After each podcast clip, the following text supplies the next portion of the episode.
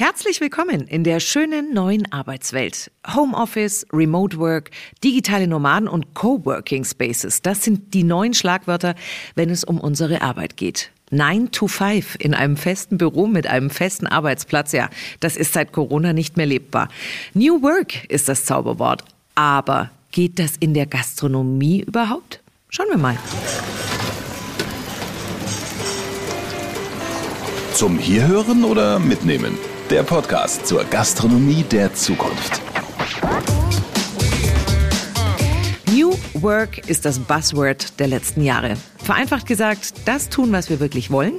Eine Arbeit, die sinnstiftend ist und für uns auch einen Mehrwert bildet. Damit verbunden sind flexiblere Arbeitsmodelle und eben auch etwas andere Arbeitsplätze, wie zum Beispiel Coworking Spaces. Das sind Orte, an denen die unterschiedlichsten Menschen aus den unterschiedlichsten Branchen zusammenkommen, um dann eben zu arbeiten. Das kann in einem offenen Bereich sein, wo man mit anderen zusammen an einem Tisch sitzt, sein Laptop aufmacht und arbeitet. Das kann genauso ein Meetingraum oder auch eine Telefonbox sein, in der man ganz ungestört dann seinen Call machen kann. Madeleine Gummer von Mohl hat bereits 2009 mit ihren damaligen Studienkollegen in Berlin das Betahaus eröffnet. 3000 Quadratmeter, auf denen heute täglich 500 Menschen zusammenkommen, um zu arbeiten. Damals war es gar nicht die Idee, eine Coworking Space zu erschaffen. Was hattet ihr euch da überlegt, Madeleine? Also wir waren damals 6 Studenten, die teilweise so Studentenprojekte gemacht haben. Also Christoph und ich zum Beispiel haben ganz viel so Jungwählerkampagnen gemacht für die Bundeszentrale, den Wahl-O-Maten entwickelt und so weiter. Und da brauchten wir immer einen flexiblen Ort zum Arbeiten. Also mal waren wir nur zu dritt, mal waren wir 30. Und damals gab es natürlich keinen Vermieter, der gesagt hat, na klar, diesen Monat zahlt ihr nur für 3 Personen Miete, nächsten Monat habe ich dann plötzlich noch 3 Etagen frei für euch, kein Problem.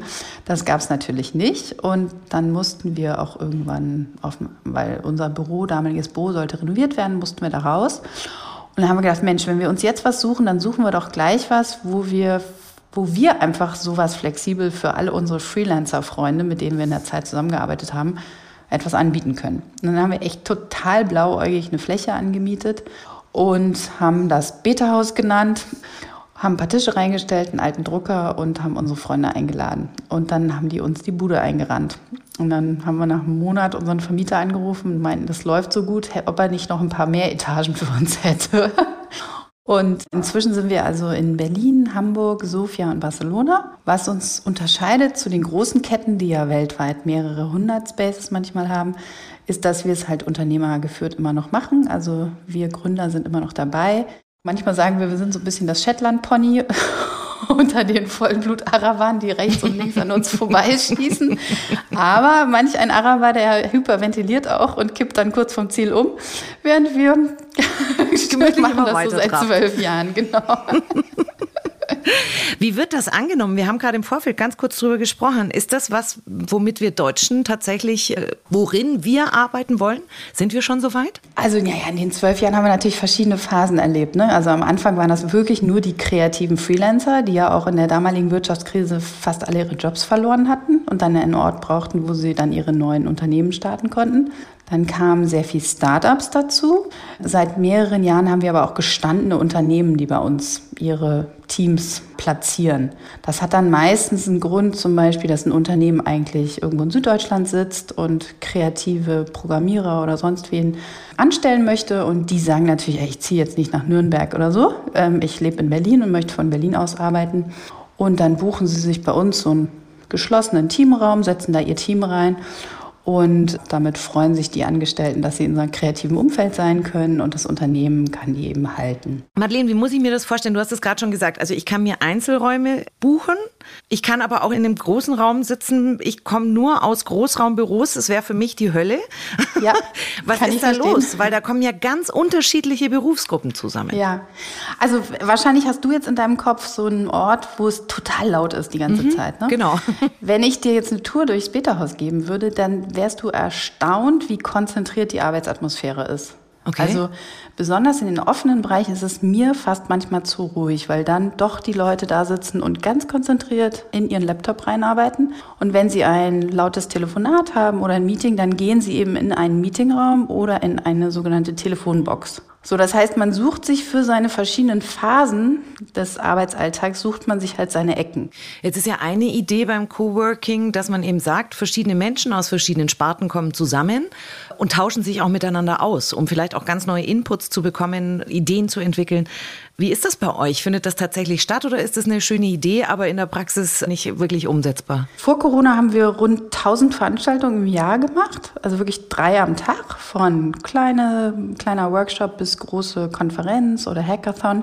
Da war extrem viel Austausch im Raum. In der Corona-Zeit mussten wir das natürlich alles erstmal digital abbilden, also mit Zoom-Calls und so weiter. Und das kennst du ja wahrscheinlich selber auch. Da lässt so ein bisschen das Interesse natürlich nach, weil man keinen Bock mehr hat, den x-ten Zoom-Call am Abend noch zu haben. Jetzt fängt es gerade wieder an. Also wir haben jetzt 2G bei uns eingesetzt. Das heißt, wir können uns auch gut treffen wieder im Raum. Wir haben zum Beispiel gestern so unser wöchentliches Frühstück gehabt. Da treffen sich dann so 20 bis 30 Member, nennen wir sie.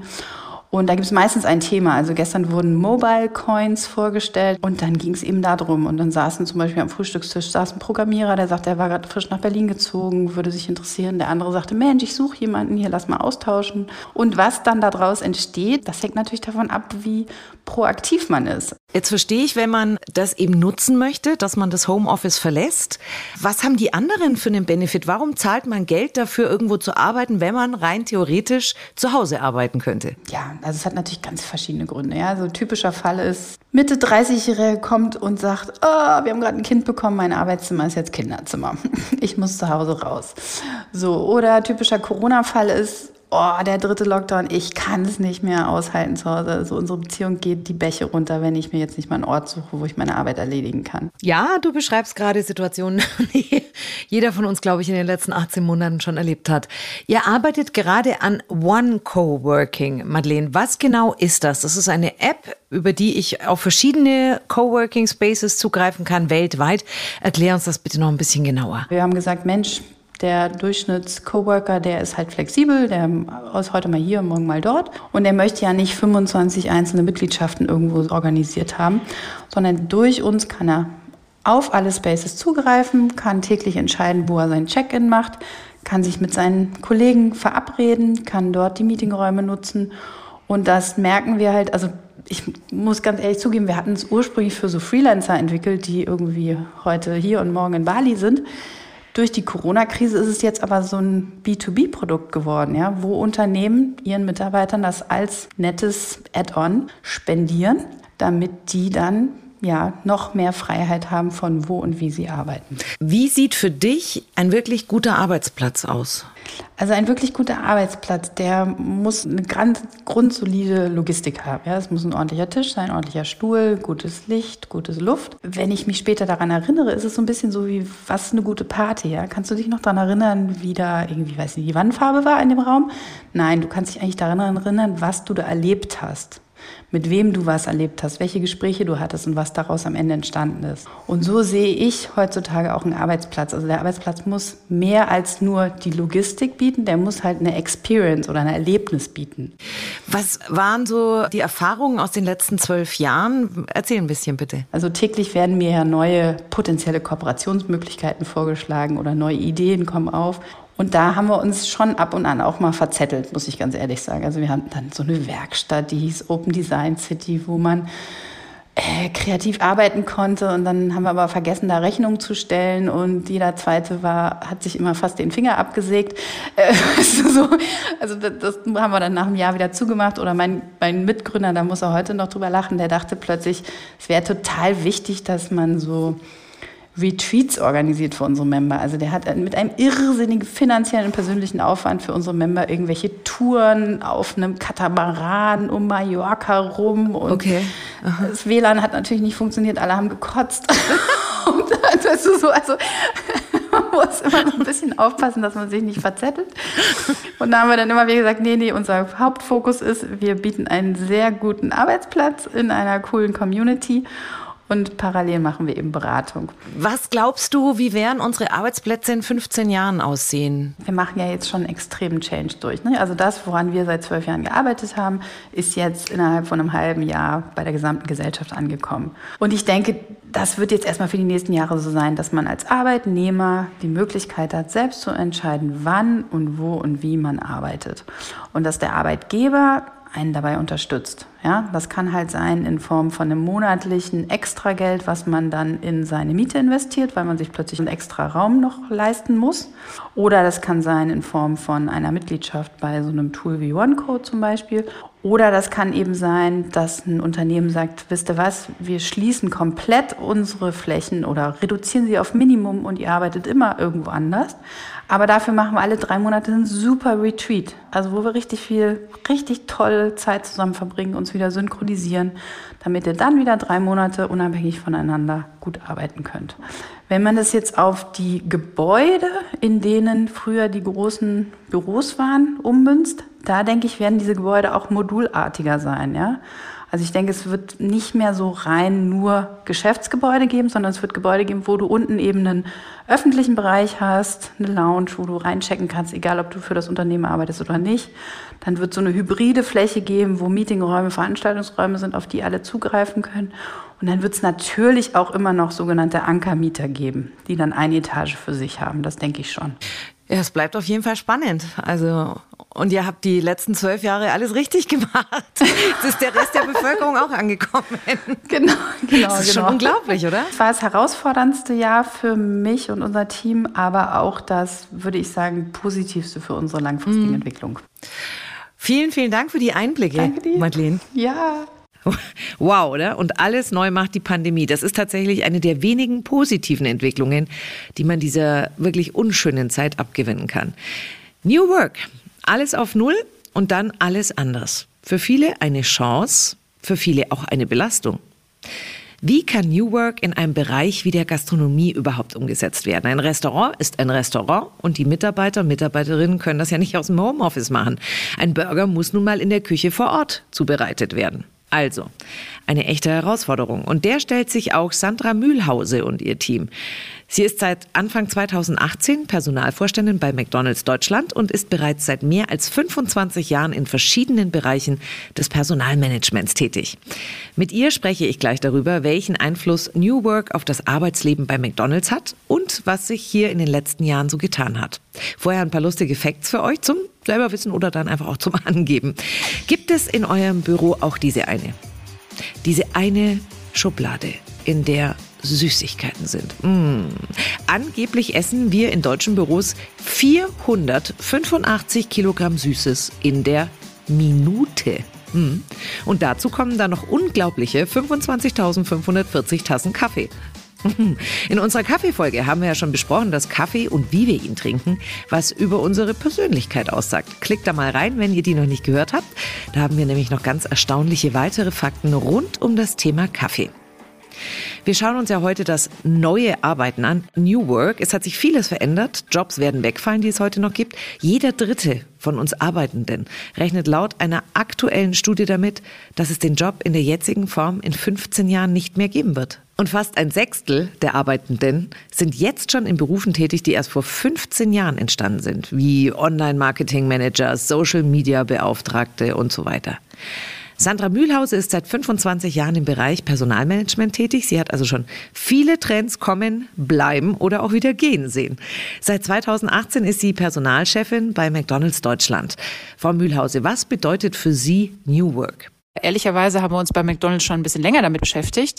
So haben wir ja schon Ende 2018 war es gesagt, wir wollen auch hier flexibler werden, haben alle Mitarbeiter mit Handys ausgestattet, haben alle Mitarbeiter mit Laptops ausgestattet, dass sie eben in der Verwaltung auch in der Lage waren, von zu Hause mobil zu arbeiten und haben uns mit dieser Erfahrung schon mal auseinandergesetzt. Und ganz ehrlich, ich bin dankbar gewesen, als dann die Pandemie losging und wir diesen Fortschritt gemacht hatten, weil viele andere Unternehmen, gerade Behörden, hat ja jeder mitgekriegt, die waren total lost mit ihren Desktop-Computern und geschweige denn, dass man denen zugetraut hat, mit einem mobilen Endgerät vertrauensvoll zusammenzuarbeiten zu können. Insofern haben wir das Thema für uns eigentlich schon früher auf die Agenda gebracht mit der Intention, mehr Flexibilität und mehr State-of-the-Art-Arbeit anbieten zu können. Welche Rolle spielt die Digitalisierung dabei? Sie haben es ja gerade schon angesprochen. Also mit Handys ging es los, Laptops.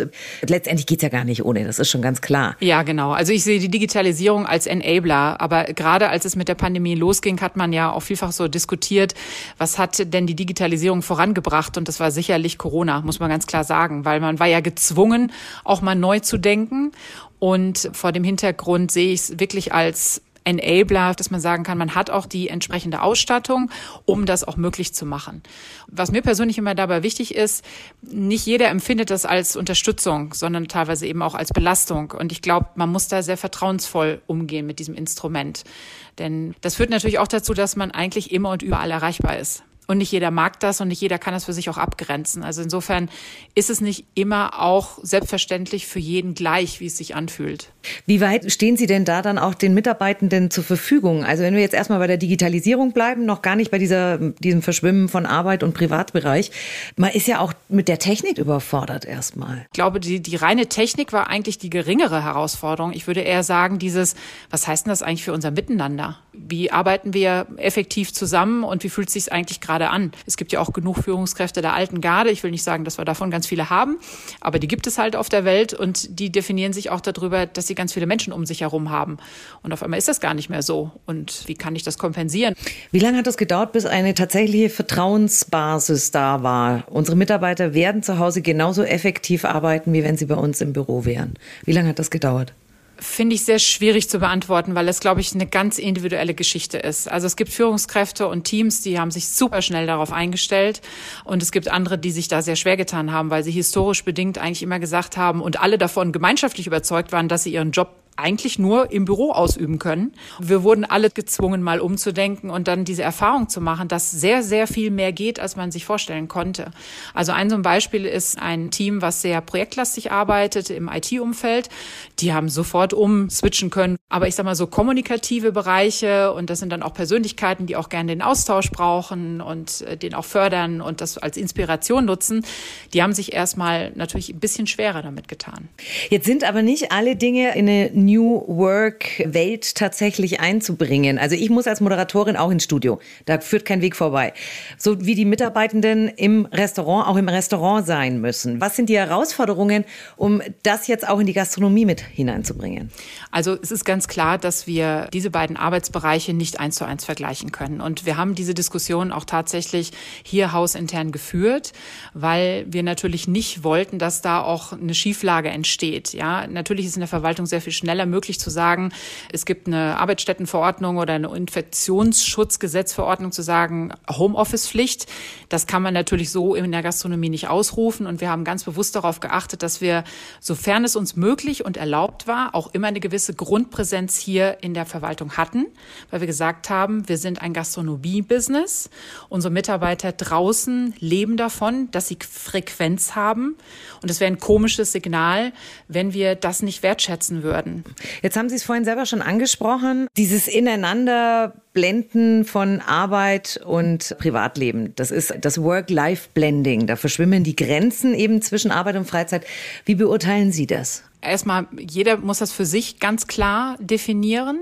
Was ist gut für mich? Was will ich auch? Was kann ich? Und ich finde, es gibt da kein Allgemeinrezept für jeden. Weil es ist einerseits eine Frage der Persönlichkeit und auf der anderen Seite ist auch eine Frage, wie arbeiten wir im Team zusammen. Ich mache Homeoffice sehr, sehr regelmäßig seit, jetzt muss ich wirklich zurückdenken, 2013, dass ich freitags grundsätzlich Homeoffice mache, weil seitdem bin ich durch verschiedene berufliche Stationen einfach in einer Remote-Work-Situation, dass ich pendle.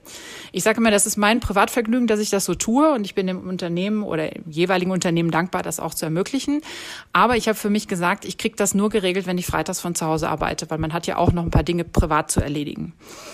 Da hat sich mein Umfeld anfänglich ein bisschen schwer getan, in jedem Unternehmen, wo ich reingekommen bin. Ich habe aber immer gesagt, es gibt für mich eine Prämisse, die heißt, ich bin immer erreichbar. Das heißt aber nicht, dass ich vor dem Gerät sitze, warte, dass eine E-Mail reinkommt und innerhalb von 3 Sekunden antworte. Das erwarte ich auch nicht von meinem Team, sondern ich erwarte, dass ich zu normalen Geschäftszeiten erreichbar bin und das kann ich, glaube ich, auch von meinen Teammitgliedern erwarten. Haben Sie tatsächlich auch so unterschiedliche Mitarbeitende, wo Sie sagen, ich habe eben die Fraktion, die sagt, ich möchte ganz klar 9 bis 18, davor und danach bin ich nicht zu erreichen. Die anderen sagen, ich mache jeden Tag 4 Stunden dafür, aber auch am Wochenende. Also ist das auch sowas, was man erstmal zusammenbringen muss?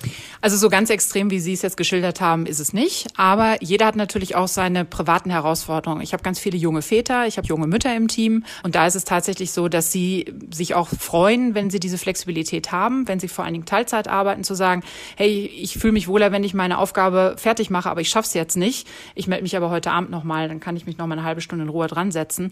Und ich glaube, da muss man eben auch da rausfinden, was braucht jeder Einzelne und wie kann er oder sie das in den Arbeitsalltag am besten integrieren. Ich habe schon viele Kollegen gehabt, die gesagt haben, ich habe dann zwischendurch mal eine Maschine Wäsche angestellt. Also ganz ehrlich, ich mache das bewusst, weil wenn ich im Homeoffice sitze, bewege ich mich viel zu wenig. Ja, wenn ich jetzt hier im Büro bin, dann habe ich da einen Termin, gehe in die Kantine, treffe jemanden in einem anderen Raum, gehe zum Kollegen auf die andere Seite. Wenn ich aber in meinem Homeoffice festgenagelt bin, dann zwinge ich mich tatsächlich zweimal mindestens vormittags irgendwie runterzugehen, in den Keller, eine Wäsche aufzuhängen, eine anzuschmeißen. Das dauert nicht lange. Wenn man die Raucher nehmen würde, die hätten auch ihre Pausen, ja. Aber es ist total wichtig, dass man sich bewegt, weil man gerade im Homeoffice einfach total an seinem Schreibtisch klebt. Ja, es ist auch alles eine Frage des Mindsets. Also ich hatte es am Anfang mit der Wäsche auch und habe mir gedacht, ja, das kannst du ja nicht machen, du bist jetzt am Arbeiten. Mittlerweile ist für mich tatsächlich der Keller sowas wie die Kaffeemaschine. Also ich tue so, als wenn ich an die Kaffeemaschine gehe zu den Kollegen und haue halt dann mal schnell eine Wäsche rein. Ja, genau, ganz genau. Und wie gesagt, ich finde es ganz wichtig, weil ich merke dann so, jetzt hast du deine Knochen mal wieder ein bisschen sortiert, bis mal 2 Etagen hast du dich bewegt, das tut dann wirklich gut. Sie haben gerade schon angesprochen, Familien, junge Väter. Es gibt auch viele Alleinerziehende mittlerweile, die eben froh sind, dann auch flexible Arbeitszeiten zu haben. Wie ist so die Work-Life-Balance Ihrer Meinung nach am besten auch in der Gastronomie umsetzbar? Wenn wir in der Gastronomie uns mal die Rahmenbedingungen anschauen, dann können wir, glaube ich, darin punkten, dass wir eben dieses Schichtsystem haben. Wenn ein Restaurant so aufgestellt ist, dass es das mit berücksichtigt in Form der Personaleinsatzplanung und auch in der Struktur des Personals, kann das ein ganz, ganz starkes Instrument sein, was dann aber auch genutzt werden muss. Also ich weiß, dass es in Restaurants viele Mütter gibt oder auch Väter, die alleinerziehend sind, die sagen, ich kann nur 1 oder 2 spezielle Schichten machen. Und wenn ich das als Schichtführer oder als Restaurantmanager bewusst einplane, kann ich diesen Mitarbeitenden echt was Tolles bieten. Und ich glaube, das macht uns als McDonald's oder auch Systemgastronomie wirklich aus, dass wir diese Flexibilität bieten können. Ich muss sie aber auch wollen und ich muss die Personalstruktur haben, das umsetzen zu können. Und ich muss damit leben, dass ich sage, Frau XY oder Herr XY kann immer nur die Frühschicht machen. Thema Gleichberechtigung, Frau Mühlhausen. Sie sind eine von 2 Vorständinnen bei McDonald's Deutschland. War es für Sie als Frau schwerer, diese Karriere beschreiten zu können? Das ist eine sehr, sehr spannende Frage, weil ich natürlich auch in meiner Rolle immer wieder in dieses Thema Talent Management Woman oder auch das Thema Diversity immer wieder reinkomme. Und dadurch, dass ich selber nie persönlich eine Barriere erlebt habe, muss ich mir immer wieder die Frage stellen, okay, das heißt jetzt aber nicht, dass andere Damen das nicht erlebt haben. Ich bin natürlich in meiner Rolle schon auch so verantwortlich, dass ich sage, ich möchte natürlich schauen, wenn es nicht so ist, dass wir das identifizieren, diese Barrieren auch aufdecken und diese auflösen. Aber ich glaube, wir sind in unserer Kultur, in unserem Land und auch bei McDonald's sehr, sehr offen, was das angeht, weil wir haben nicht nur im Vorstand eine paritätische Besetzung, sondern wir haben es in den Restaurants bis auch auf Restaurantmanagement-Ebene fast paritätisch. Also wir liegen irgendwo bei 48%. Des Restaurantmanagements ist auch weiblich. Welche Ziele verfolgt da McDonald's? Also wir haben uns in verschiedenen Richtungen Ziele gegeben. Ein Ziel, was mir persönlich sehr, sehr wichtig ist, ist Be Yourself. Das hört sich jetzt erstmal sehr banal an, aber das ist ein global gesetztes Ziel, wo ich mich für unseren deutschen Markt sehr gut mit identifizieren kann. Also da steckt im Prinzip die Idee dahinter, dass jeder so sein kann, wie er oder sie ist, unabhängig von Herkunft, Geschlecht, sexuelle Orientierung, wie auch immer. Also früher hätte man gesagt, sich nicht verbiegen muss. Natürlich haben wir ein gemeinsames Grundverständnis, wie wir miteinander umgehen. Wir haben unsere gemeinsamen Werte. Und das funktioniert auch. Da arbeiten wirklich unterschiedliche Nationen extrem friedlich miteinander, weil das ist auch ein Hand-in-Hand-Business. Ja, man reicht ja sozusagen von der Bestellung über dann auf der Produktionslinie, wenn die Burger zusammengestellt werden, dann wird es entgegengenommen, dem Gast gegenüber. Das ist ja ein Miteinander Hand in Hand. Und es war auch mal immer eine Frage im Raum, wie habt ihr das hingekriegt, auch in der Flüchtlingskrise, weil natürlich McDonald's versucht hat, hier einen Beitrag zu leisten und das ist uns, glaube ich, mehr als gut gelungen.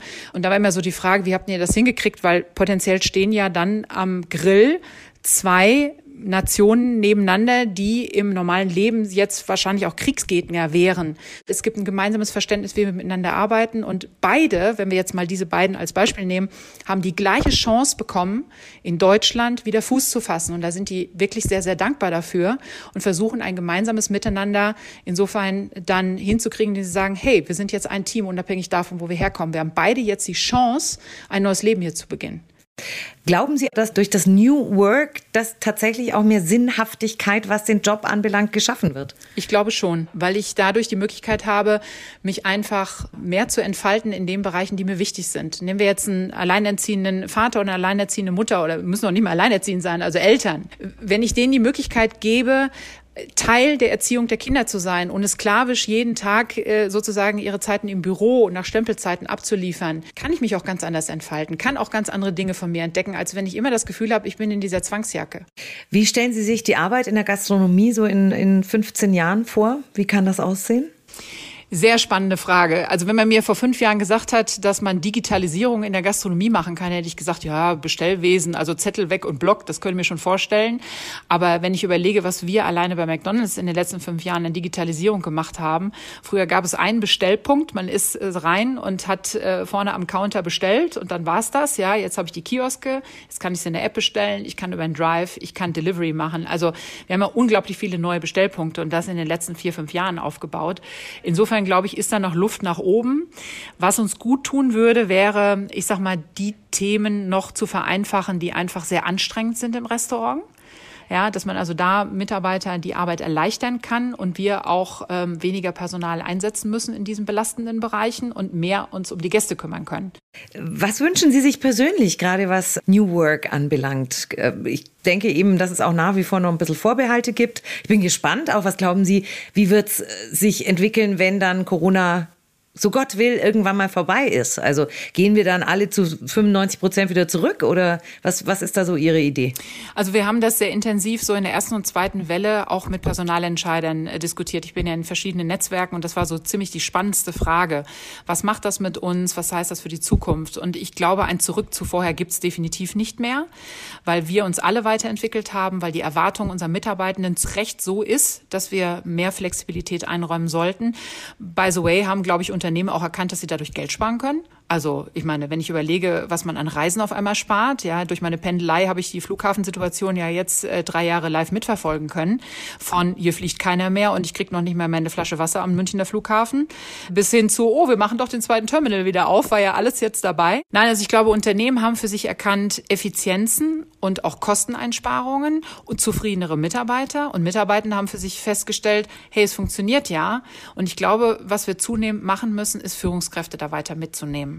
Weil für die fühlt sich das immer noch ein bisschen, also ich will jetzt nicht alle über einen Kamm scheren, darf man sowieso nicht, aber ich glaube, es ist wichtig, dass man Führungskräfte in ihrer Rolle da weiterhin unterstützt, dass sie das Gefühl haben, hey, mein Laden läuft auch ganz wunderbar, ohne dass ich immer meine Schäfchen alle um mich herum habe, sondern ich muss einen Modus finden, wie wir miteinander uns austauschen, wie wir uns auf dem Laufenden halten, wie ich auch als Führungskraft mitbekomme, dass meine Mitarbeiter motiviert sind, dass es ihnen gut geht, dass sie alles haben, was sie brauchen. Und deswegen glaube ich, dass wir diesen Change-Aspekt nicht vergessen dürfen, dass es mit jedem von uns was macht, sowohl als Mitarbeitender als auch als Führungskraft, aber es macht auch was mit dem Unternehmen und ich glaube, die Chancen werden von allen inzwischen wirklich sehr, sehr gut erkannt. Ein wunderbares Schlusswort.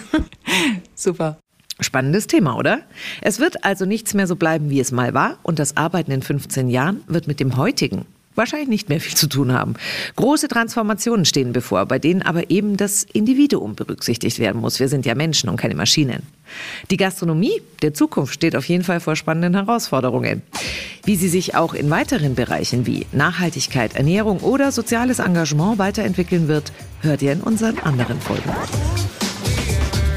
Zum Hierhören oder Mitnehmen? Der Podcast zur Gastronomie der Zukunft. Wenn euch der Podcast gefallen hat, teilt ihn gerne mit euren Freunden.